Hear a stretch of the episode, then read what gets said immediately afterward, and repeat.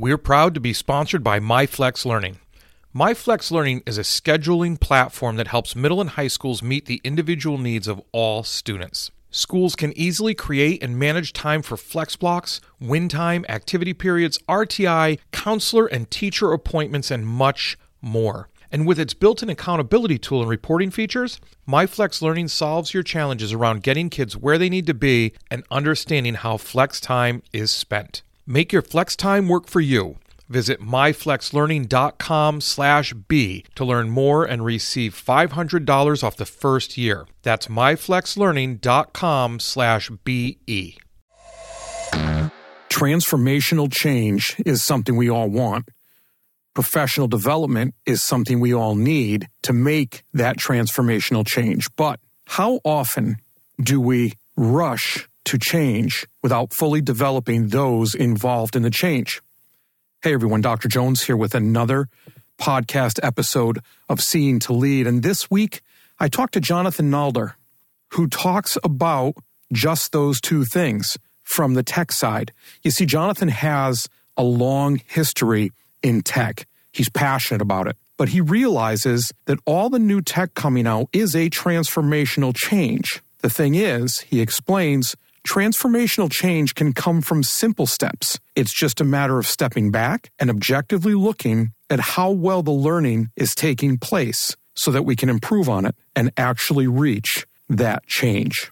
You see, especially around tech, it's critical to define learning goals before purchasing anything. Otherwise, schools, education becomes an easy market for companies looking to push their items.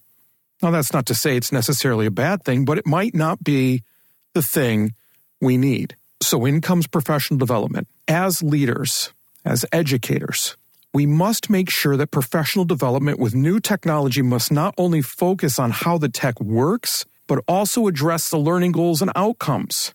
He gives a great example talking about the Wii. Yes, the video game Wii. Look, this is a great conversation with Jonathan. He's got a ton of great things to say and even leans into a little bit of a hint around AI and the importance of the human aspect of education. As always, I appreciate you listening.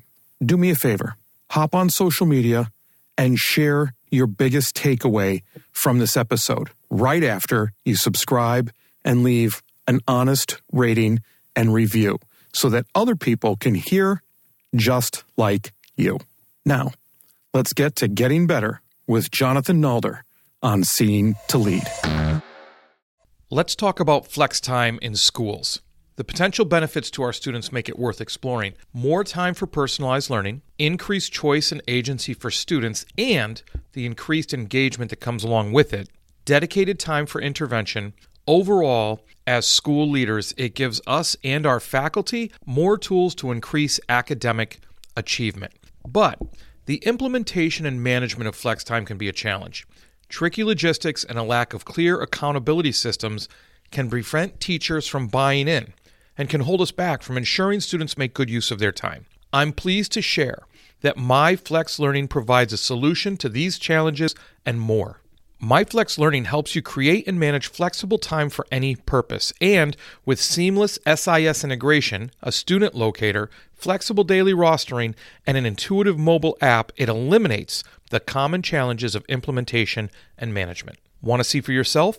Visit myflexlearning.com/b to learn more and receive $500 off the first year of use. That's myflexlearning.com/be. It's a fascinating time. It doesn't happen that often in human history where you have this kind of major change. But for me, and what we discovered with all those future skills, it's the human skills. It's it's relating to each other. That we, if we have more time for that, that's going to be a fantastic future. And to break it down into like a school example, I know there's a lot of teachers who are quite excited at the moment if they can cut back on their workload, just the amount of time it takes to prepare lessons and mark, etc. They're not just going to sit around you know, they're, they're going to be able to actually sit down and have conversations with students.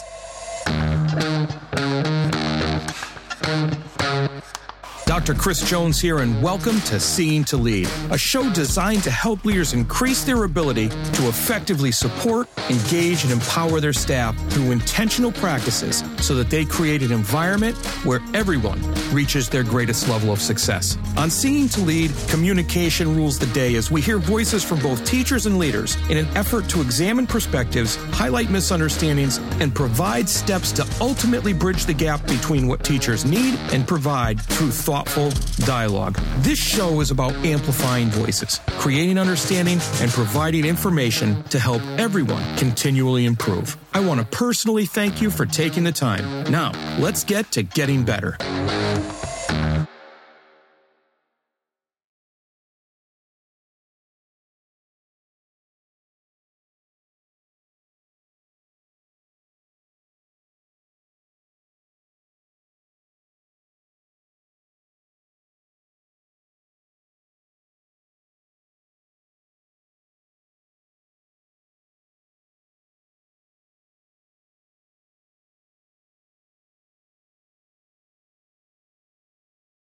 Today on Seeing to Lead, I'm joined by Jonathan Nalder. Through 23 years in education, Jonathan has been at the edge of learning how digital tools, STEM, AR, VR, AI, environment sensors, and a focus on our humanity can boost the success of students everywhere.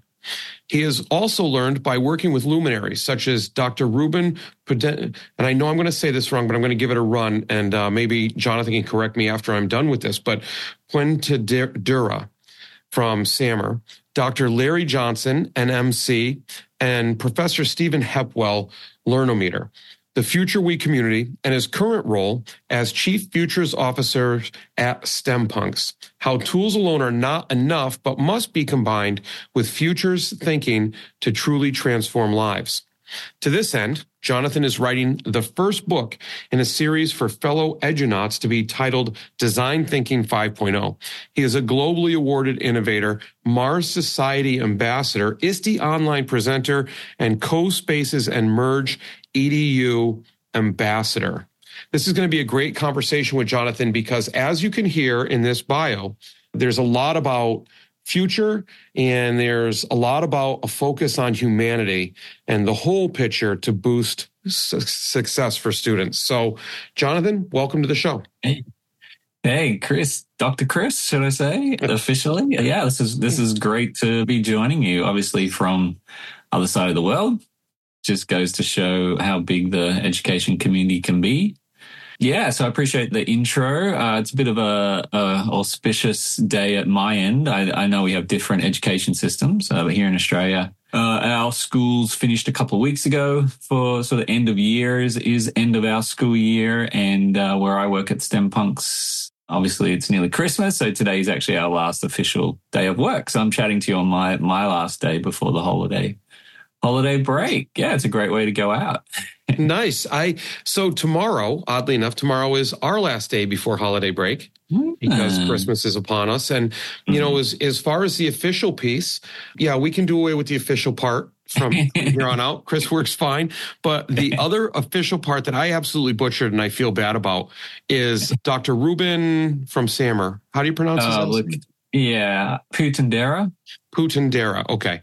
So there, we got all the official stuff out yeah. of the way, I guess. Yeah. but you know, there's so thinking about that and going back and correcting part of your bio, there's a lot in that bio that has to do with a lot of things. So if you could round that out for us and then maybe even end up with a little explanation about STEMpunks. Yeah. Um, so I guess one of the advantages, like, of having been in education for a while, yeah, it's it's just gone past 23 years just about for me is I guess you've been doing stuff long enough to maybe have a little bit of an idea about what works and what, you know, what you're doing, I guess you would hope as a educator that you're always learning yourself as well along the along the way. Yeah, so you know having the chance to have just tried and done a bunch of stuff, I guess, and found out what yeah what really work, works for me. I guess one, if I if I sort of go back to the beginning for me, my background is actually more in the arts and the humanities. I started my university just as a Bachelor of Arts student, so just trying out You know, we used to run little art galleries, and I did a did a lot of writing and poetry and uh, theater, uh, that that kind of stuff. But there's a lot in that kind of world where you're trying to understand the world, I guess, and understand people and their motivations. You know, that that's sort of the humanities where I'm coming from. Um, after doing that for a couple of years, it was great fun, but I did get get sick of being a poor art student. and uh, so teaching, and I'd already done a little bit of a couple of education subjects just because it's fascinating. So teaching was really my get a real job moment. it's like, okay, I need to get get a degree that you know is actually going to employ me and pay me as well. But yeah, absolutely loved it. I wasn't super smart. I did uh, my I was high school trained, but my combination, as we have here in Australia, was two two high school subjects was drama and history of theatre and history. So yeah, still very much humanities based, but there's there's almost no schools that want someone with that combination. You might be history and English, or you know, yeah, it's just not not a great combination. Yeah, I know. I went out into the into the the world of education. I ended up doing spent quite a bit of time in England to begin with, and did uh, just supply teaching and contract teaching in some rather interesting inner inner city London schools. That was my first paid paid education gigs, and I probably learned an awful lot about behavior management to begin begin with. Um, but then, yeah, even back in Australia, there there just wasn't a lot of call for that that combination. So, in a way, it meant that I ended up working in a whole lot of different schools. Uh, doing a lot of different subjects and work, getting exposed to yeah many many different departments. Ended up working mostly in primary schools actually, and mm. did a transition where I trained up as a learning difficulties teacher, what we call a learning difficulty. So it's not learning, it's not students with disabilities, but uh, the more the learning difficulties end of things. So students who might be, you know, two or three years behind when it comes to their literacy or their numeracy for various reasons. So not a not a like an in classroom teacher, but working with smaller groups of students with those issues and yeah, trying to understand what was causing them and how to help them and design the programs that that they needed. Yeah, so that was yeah pretty fascinating. But basically, after doing that that for a while, I started experimenting on on the the kids with different technologies actually. And there's always, I get, as I said, this quest of what's actually going to work for for some of these kids with just yeah terrible learning gaps and associated um, home life, etc. Yeah, and I mean, we started out with just really basic things like digital voice recorders was kind of a new thing. this is where that 23 years comes in. So instead of using a tape recorder um, in the classroom, we you know we had little little digital ones. But for me, that was I mean, it's just, just a simple little device, but it was quite transformational because if you can imagine, a, you know, I have a group of five or six generally boys sitting around a table, and they take turns reading, you know, a little passage. And um, for one, that's really boring for the you know for the other kids while they wait for their turn. I mean, teachers could could relate to the, this kind of scenario. But then once a student finishes reading, or maybe at the end when they've partly forgotten, then you give them a bit of feedback about you know with how they went with pronunciation and and sounding out words and etc. And it's just really inefficient. and you know. it's kind of you do what you can obviously with the resources and time that you have but a little digital voice recorder could split them into pairs they can do all the reading at once and just record each other. So they're actually active. They actually had a job while the other one's reading. And then they could, it's an instant replay. It's like, oh, let's listen back to it. Boom. And if students needed to listen back three or four, six times before they picked up all, you know, all the errors themselves, you know, self feedback, they could because it's just a boom replay, boom replay instead of all that mm-hmm. time waiting, etc., etc. Yeah. So even that simple little thing was pretty, pretty transformational. You know, the students could just focus on reading and listening to themselves. They didn't have to try and troubleshoot themselves while they were they were reading, I guess, because uh, that it was recorded. They can do that bit afterwards. So even that lessening that cognitive load over time, yeah. And I'm just thinking, you know, this is a little fifty dollar digital voice recorder. You know, I think the worst thing that happened was some batteries got stolen a couple of times. It's a really small investment, you know, from you know from a resources perspective but quite transformational in terms of you know the students and their learning. So that's I guess kicked off a bit of a career pivot towards oh I wonder what other technologies you know and how that can really assist students. And we got some this is sort of very early days of iPod touches and some little laptops etc. And yeah, sort of kicked off this journey of, of, interest for me around what I call personal learning devices.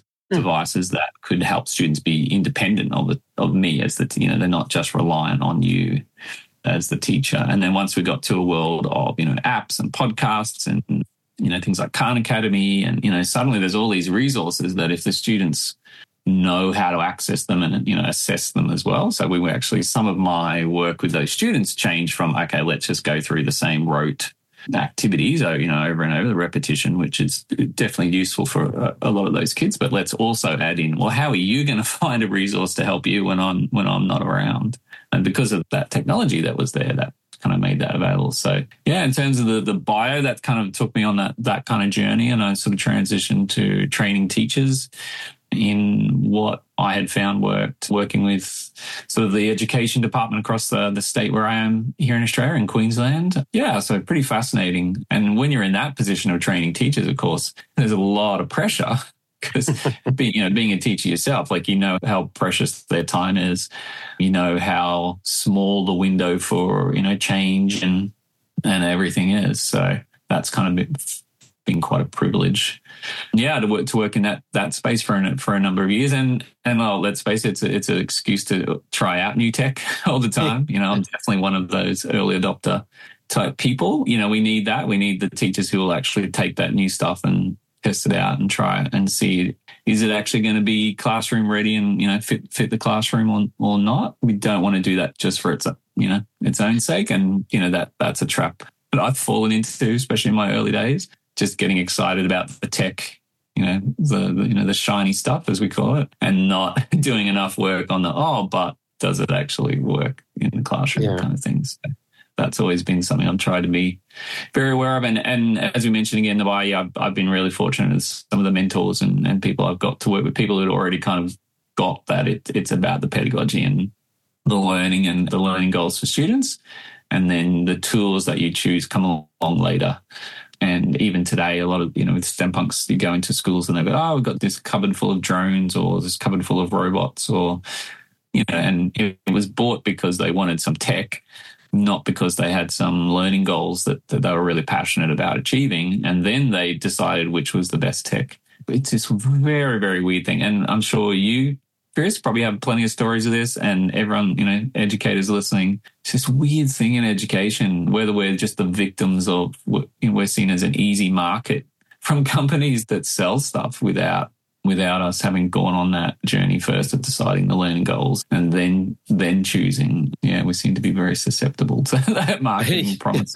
I've always been yeah. surprised by that. I've always, you know, in, in, education, when you talk about science or anything like that, like the scientific method and you test hypotheses and all about this. And then when you, when you run a test, you have to have a, a certain amount of longitudinal data to make sure it's working. And we, when it comes to technology, don't do any of that we get an initiative going for about a year, year and a half, then we get rid of it. Then we do another one for a year, year and a half, mm-hmm. where we never let it sit around long enough to see if we get any real progress out of it mm-hmm. or benefits from it. It's just, that's always been amazing to me, such a contradiction in what we talk about and what we actually do.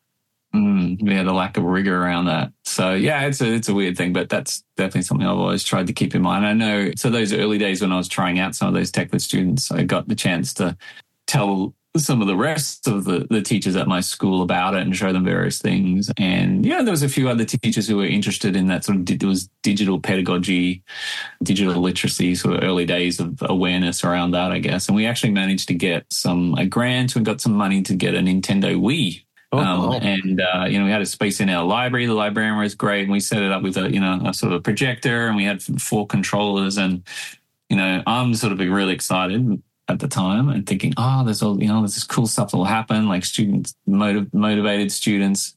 And in my head, you know, there, there was like an Olympics, Olympics game. So you could have four students who are doing, say, a running activity and they could time themselves, get all that data, take it back to the classroom and, you know, compare and graph it and et cetera, et cetera. That's in my head. That's what I was imagining. So then I ran PD for the teachers and how you, but the PD that I ran was this is how you turn on, this is how you turn it on. Uh, this is how you connect one of the remotes, the Wiimotes. You know, this is how you launch the software. Okay, go for it. and then six months later, I sort of sat back going, oh, like, why is it being used for reward time? So the number one use was, all right, these five kids from my class have been good all, all term or whatever. Uh, they get to go down and play at the you know on the last day of school or something as a reward. And I'm going, this is not like, yeah, but. Yeah, so it took me a little while, but it was part of my journey as well, realizing, oh, actually, we didn't talk about the pedagogy or you know any of that at all. Yeah, and so that was yeah, an important learning learning moment for me, I guess. Mm. Yeah, no, that's I, that, look, that's important. We say it a lot: the pedagogy and learning goals before before mm-hmm. the technology. And you know, so how do we? Let me ask you this question. So you training teachers and knowing that and I love the journey you took, by the way, which I, have got to ask you a question about that after, but we'll get to that. How does a leader ensure and and for principals it might be difficult because of central office if central office in in our setup here in the states dictates what's bought or what initiative there is but how do principals either step in to help or step in to protect those teachers by I guess focusing on the pedagogy and the learning goals instead of just getting the tech or the equipment in their hands. Mm-hmm. So that change, because change is difficult enough, but so that change is actually meaningful and teachers actually benefit from the new technologies coming in. Yeah, no, great. Great question. That's sort of the keeping it real kind of question. Yeah. So for me, from my perspective, having been a teacher and and that then that's kind of a little bit more senior role in in training and supporting other teachers. I'd always seen the admin as being this incredibly vital, you know, admin principals, you know, deputy principals, etc., as being that almost the most vital sort of piece in the sense of you know they're the ones who can make the time make the priorities etc and when i talk about learning goals i've always had always had this sense in when i was in schools that a school can only really do two or three big things at, at once. You know there's you know, the amount of new initiatives that come in and, oh, we need a whole new behavioral management policy and everyone needs to be up to speed on that and know, and be consistent or, you know, new curriculum elements that are coming in or, you know, whatever it is, all those systemic elements. And then you may want to have, oh, we want to connect with our community and we want our school to feel like a family or whatever the more personal, you know, you know, goal might be for the school. But yeah, there's only room and it's just a headspace thing or it's just reality that you know you can only do two two or three of those at a time everything else just falls by the wayside with how busy everyone gets and doesn't matter how important they are or how much you would want them to be or you know all be done that that's it so obviously principals have that key role in in helping decide what are those going to be mm. and then allocating the time for that. And when it comes to this transformational stuff, look, every school will always have those teachers, one or two or whatever, here or there, who are doing some of it themselves, some somehow, and that will naturally maybe spread a little bit, you know, to their colleagues, which is great. And then might maybe even a little bit like me, where you're like, oh, occasionally on a on a staff training day, you might get to have an have an hour or two to spread it maybe a little bit wider. But ultimately, if yeah, if it's not one of those two or three big things. So, however, a principal yeah. can help make that happen. And I'm not talking about make technology training one of those things. I'm talking about okay, and what we use now at STEM Punks, where you know you might think STEM, you know, science, technology, engineering, maths. Okay, that that that's needed. That's great.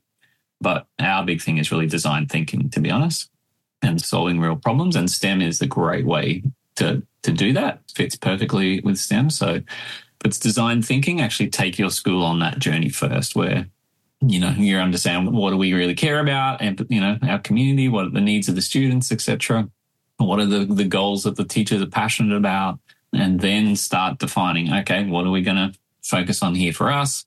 Well let, let's come up with the ideas and now let's try out some things but going on that personal you know local school journey and then deciding, all right, now we're going to buy, you know, buy these particular tools or use this, these particular programs, making that one of those, that journey, one of those, um, yeah, big two or three things would be the, the way to do it. Yeah, yeah. And there's no one else who can shield teachers a little bit from some of the other commitments or, yeah, allocate the budget as needed to, to carve out the, the, the space to do that, I guess. Hmm. Yeah. The whole idea of less is more. Yeah, that as well. Just so they can focus on it. Supporting your teachers and students seems to be a struggle. They just don't seem to be engaged. You wish they would take more responsibility for their learning and culture of the building, but they just don't seem to be empowered enough to do it. So, my question is, Have you checked out the book Seeing to Lead yet? It's all about creating a true educational experience where learning, growth, leadership, and community take center stage. Full of strategies and resources, Seeing to Lead is about attaining that goal by employing a model that supports, engages, and empowers all individuals to become leaders themselves.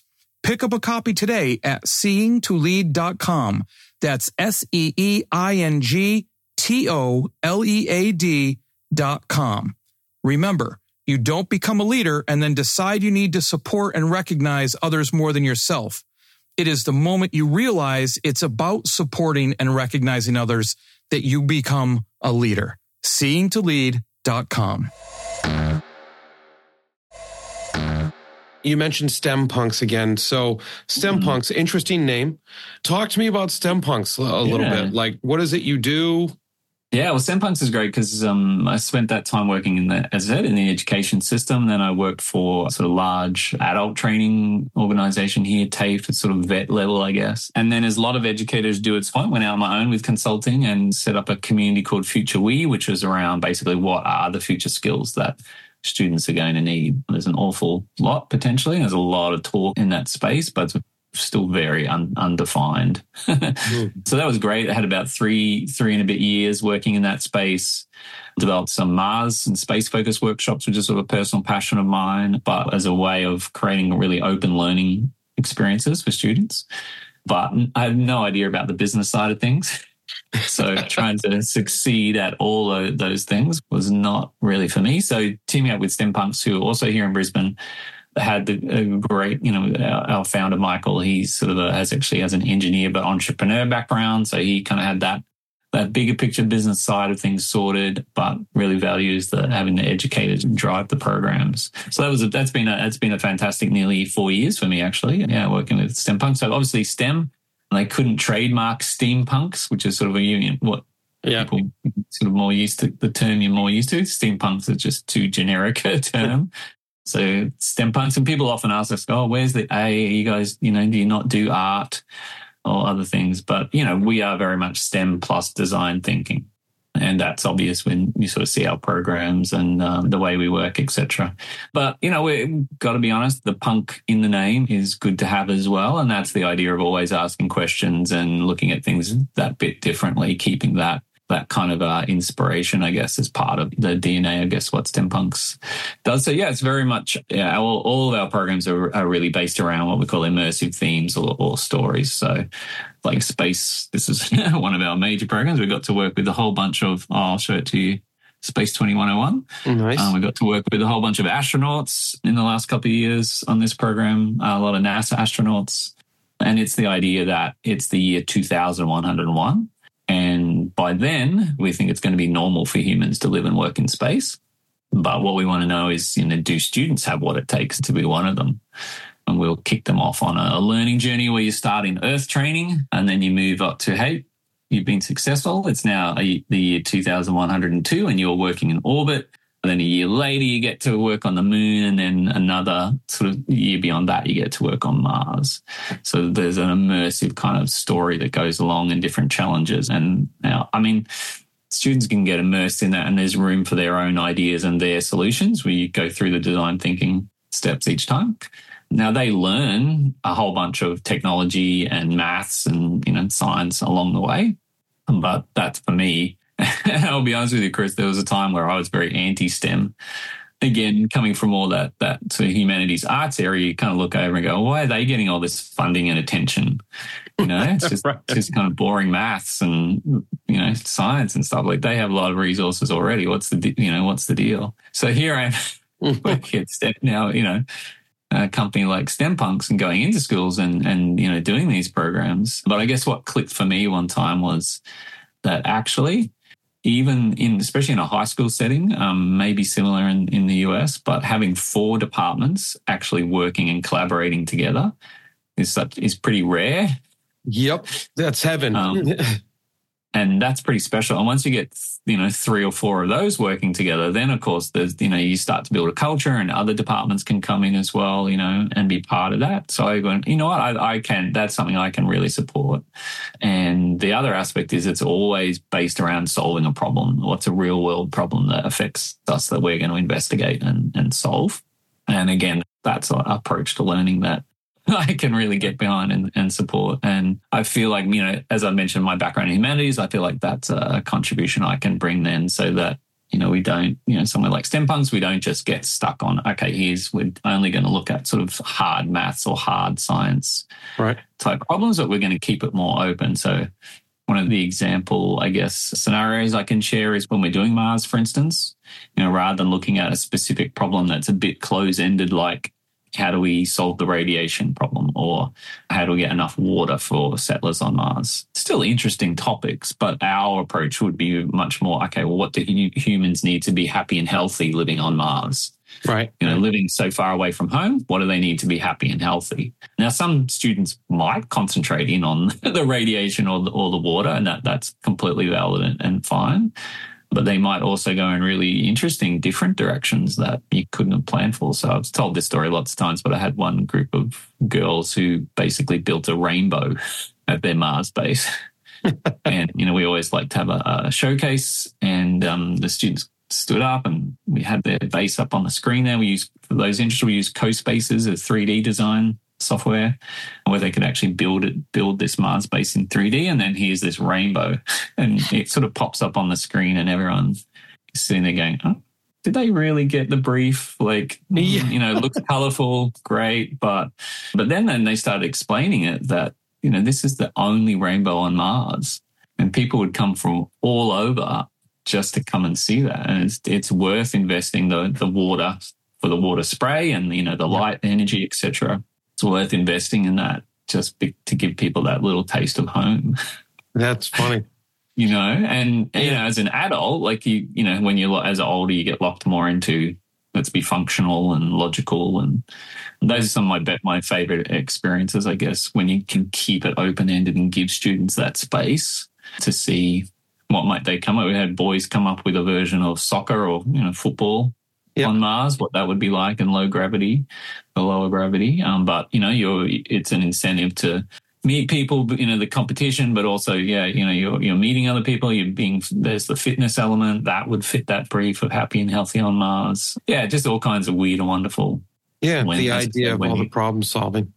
Yeah, when you give them that space. Now, along the way, as I said, they're learning a whole bunch of the science and the maths and the other elements. Right um, that that they need. Yeah, and a part of our mission at STEM Punks, I guess, is trying to get as many students as possible interested in. If we walk into a classroom at a school that I've never been been to before, uh, it might be, you know, some older students, even, you know, year 10s or year 11s. So it's definitely too cool for school when they've seen, seen it all. And how are you going to get all of those students, you know, not just the ones who might be more interested naturally um, in STEM, but how are you going to get everyone in that room to find their little way into STEM. And that's where those sort of more open, yeah, scenarios come in. Yeah, well, there's so much you can fit under those open scenarios when you're asking a question like that. They're trying to solve a larger problem. Just, you know, and, and we talk a lot about equity and the importance of mm-hmm. diverse experiences and perspectives. Yeah. Well, when you when you put an open-ended problem like that up and then ask people, you know, like you're saying, what would be a happy and healthy life? How many different interpretations of happy and healthy you get from the students which mm-hmm. then drives their learning and mm-hmm. they're they're performing all the conceptual pieces to get mm-hmm. to where they need to get to that's i mean i mean that's just that's fantastic mm-hmm. stuff kind of feel like you know if i hadn't had that humanities background it might not, you know, dawn yeah. dawn on me, but I'm, you know, I'm still very interested more in that. Oh, what, are, you know, what, are, how do humans really think, and especially the empathize stage of design thinking. Mm. Um, and certainly when I was doing the work with the, that FutureWe community I mentioned, that was sort of about 200 experts in education, but also other fields, meeting and discussing and basically working out what you know what are these future skills and that that initial kind of we used to talk about it being just the play the place phase that, but it very much aligns with the empathize. Let's just research and explore, get your heads around the topic, etc. First, um, and for me, yeah, that that's that really human element. Often, you know, we don't have time for an education. It's very, you know, we don't a new you're introducing a new topic, a new subject to students. the first thing you do is here's the rubric, here's the assessment sheet, right? And you've already locked it in at that at that point.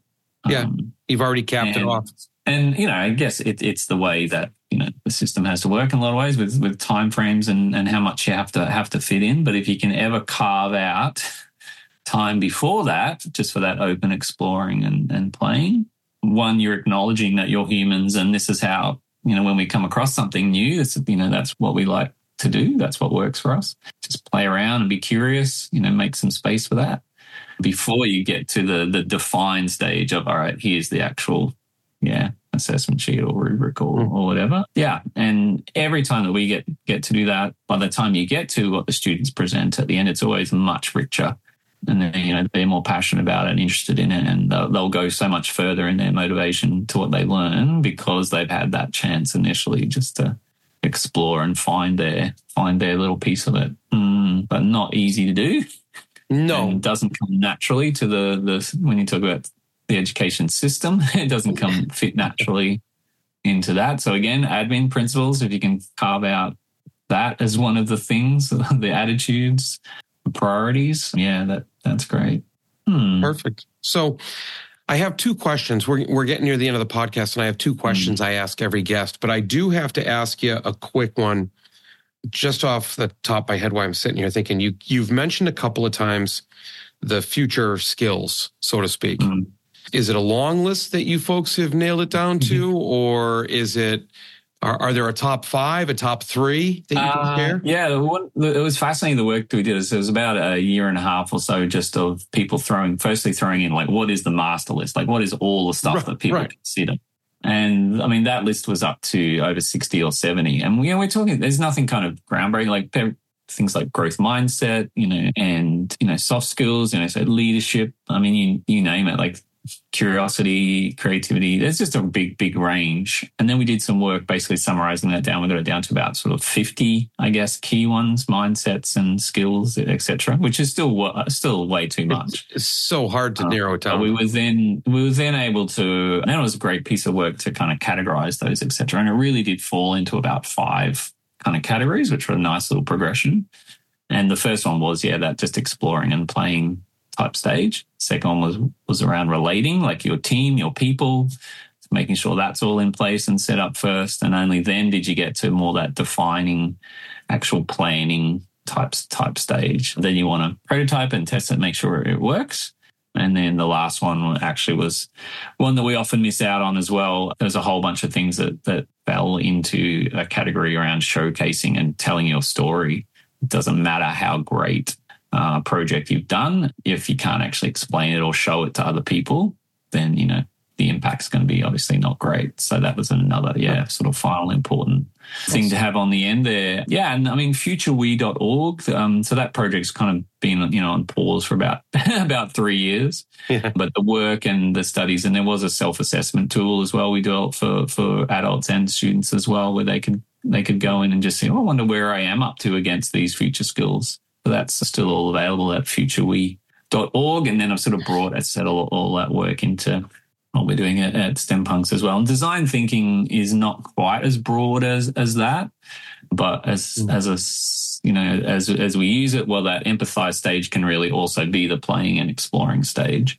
Um, and then we generally always will, will have that showcase at, at the end as well. After you've done your prototyping and you've iterated and you evaluated and iterated, then you'll you want to have a, a, showcase where you you show it off. So that's that future skills. And the other interesting thing, uh, I know we're getting towards the end, but I wanted to mention is obviously you know AI is kind of the big big thing at the yeah, moment. Just a little and, bit. You know, anyone who's been a sci-fi fan, you know, science fiction fan, or you've seen you know movies based in the future, there's always been this way off at some point. You know, we'll have all these kind of AI tools, but it's kind of starting to happen now, and not just I guess, you know, in labs or in big companies or whatever, but, you know, tools that anyone can just jump in and, start using. For me, that's the, the difference in the last year. Yeah, so there's a, you know, we, we might need to have a whole other discussion sometime, Chris, about the effect of that. But in terms of future skills, the quick summary is if the technology can replace our mental abilities, like what are we going to do, uh, you know, as humans instead? Because we kind of had this period, and this come from my history teacher background, I guess. You know, we have this period where basically forever, if you know, humans and work meant physical, like we did something physically. That was, you know, every, you know, and you know, there's only like what you know, say medieval times, etc. Up to then, only two percent or whatever people who were literate and who could do more the mental mental work. But then, of course, the industrial revolution, a lot of machines, and then electricity, etc., etc. Most of us had to switch to mental labor as our for our work. Yep. And that's made our whole modern society possible, being able to write and read and communicate, and then technology, etc. Of course. But now, if a lot of our mental labor can be done by machines. Yeah, like what? So it's a fascinating time. It doesn't happen that often in human history where you have this kind of major change. But for me, and what we discovered with all those future skills, it's the human skills. It's it's relating to each other. That we, if we have more time for that, that's going to be a fantastic future. And to break it down into like a school example, I know there's a lot of teachers who are quite excited at the moment if they can cut back on their workload, just the amount of time it takes to prepare lessons and mark, etc. They're not just going to sit around. You know, they're they're going to be able to actually sit down and have conversations with students. You know, whether it's just giving actually giving proper feedback, you know, being able to sit down and discuss properly, or whether it's just building those relationships and you know being more human. And the education system is a system; it's very dehumanizing. Mm-hmm. You know, how else are you going to mass educate everyone? Just right. sort of being being really honest, like it's got to be a, a system, but at the same time, it's sort of yeah, it's not great for all well most humans. There are some some people really love that. The the more systematized, the better. It really does really suit some people, but um, in general, so yeah, you know that would be a great future if we're if we're all freed up more to be more human. Um, and that and very much, yeah, those future skills. A large percentage of them ended up being in that in that area. How do we relate to each other and support each other. And, you know, they're kind of called soft skills, I guess, in, in business circles. Yep. But yeah, the feeling was that those are, those are going to become more and more important. And it, it kind of makes sense. Mm. Yeah. To mm. look, when you look at it that way. Hmm. So you know, a little bit about that. Yeah, no, that's, that's excellent mm-hmm. because AI is, is such a big thing. You know, you've had such a winding road mm. leading up to the point where you, where you are now or where you find yourself now. Um, if you weren't where you are now, involved in education, educating teachers on STEM and design thinking, who, not what, do you think you would be? Oh, who, not what? Yeah. I mean, like my fantasy version is, you know, working somewhere in the space industry, I guess. Um, I did train before I went into anything else straight out of high school. I actually did um, pilot training. Really? Um, which was amazing at uh, yeah such such a young age. So yeah, there's a whole alternate alternate career there potentially. Um, cool. Would be pretty fantastic. But you know, I, I certainly looking back now, like the impact, and I think we were talking before we started recording about you know where do you feel you can have the maximum impact, and there's a lot to be gained in life about focusing on yeah on that. So you know, having that sort of more traditional individual career you know, thinking about it now, because I, it's a good question, Chris. Probably, yeah, definitely want to choose the way that it's gone in terms of that impact side of things. Mm. Cool. So, the last question I, I want to ask you that I ask everybody is what's the most important piece of advice you would give to leaders as they work to better support, engage, and empower those they serve? There's probably many, many answers to that. I've heard a ton yeah, and you know that's that's one of the great things about your podcast. I think for me, my like request suggestion would be to carve out that time for yourself first of all for mm. being playful and exploring. And it might even just be that you know you have a certain program you need to plan out and implement at the school that's coming up, or a new initiative, or it might just be something in your personal life. But if you can start a habit of, oh, you know what, before I jump straight into the full on planning stage, uh, I'm going to give myself that space and time just to read up, explore some things, go and visit some places, yeah, chat, chat with people. Don't make any, you know, before you even make starting to make any decisions, anything like that. So you can make that a personal habit to to give yourself permission for that, It might just be, you know, planning your Christmas trip or what, you know, whatever it is.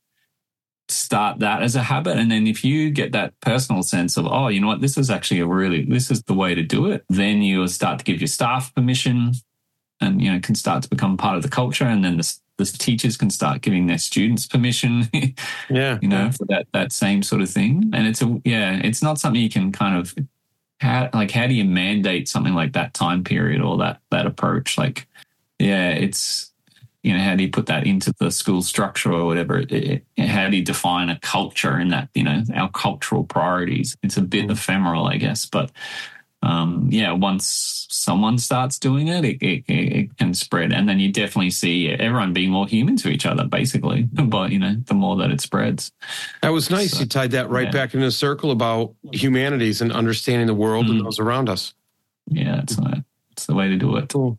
So Hey, Jonathan, I had a great time talking today, and we yeah, clearly maybe uncovered a topic, that being AI, that we can talk about again mm later mm at some point. We could probably talk for quite a while about that. But um, if anybody wants to get in touch with you, what's the best way to do that?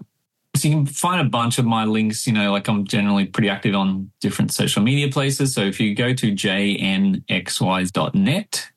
you can generally find links to my email and yeah, some of those social accounts as well. I'd love to chat about these topics and yeah, meet meet more people in the in the area. So yeah, jnxyz.net. Yeah, you'll be able to follow me up from there. It'd be great. Mm. Cool. I will uh, definitely put that in the show notes. And Thanks, thank man. you very much for coming yeah. on today. Yeah, cool, cool Chris. Uh, this is where we get to say happy holidays, Merry Christmas. Yeah yeah, I'd love to chat again in the future. And a shout out to the uh, the X Factor and Codebreaker, and uh, here in Australia, the, the Mammoth EDU communities of uh, teacher authors. I think that's how we originally connected was through some of those, yeah, yep. some of those networks of teachers writing books for teachers. So shout out to those guys. Yeah, perfect. Well, that's a wrap, but not the end. Next step, be sure to take action on something you heard here today. Hey, thanks for listening to the Seeing to Lead podcast. If you would like to connect for any reason, email me at drchrissj at gmail.com or catch me on Twitter at Dr. C.S. Jones. If you've gotten any value from the Seeing to Lead podcast today, you can help me and other leaders create a world class environment through a teacher centric approach by subscribing to the show leaving an honest rating or review, and sharing this episode on social media with your most valuable takeaway. Also, one last thing. Have you had a chance to pick up my latest five star rated book yet? Grab your copy of Seeing to Lead anywhere you buy books or at seeingtolead.com. That's S E E I N G T O L E A D dot com, where you can learn more and continue to improve. Now go have a successful week. There are lots of solutions out there for giving students what they need when they need it. But when do they actually do all those things? You need flexible time. When added into your master schedule, Flex Time enables students to get extra help or intervention, meet with teachers, make up work, get physical exercise, and try new enrichment offerings. If you're thinking of giving it a try, check out MyFlex Learning, which unlocks the benefits of flex time without the common challenges. Its intuitive design and SIS integration makes implementation and training a breeze. Make your flex time work for you. Visit myflexlearning.com/b to learn more and receive $500 off your first year. That's myflexlearning.com/be.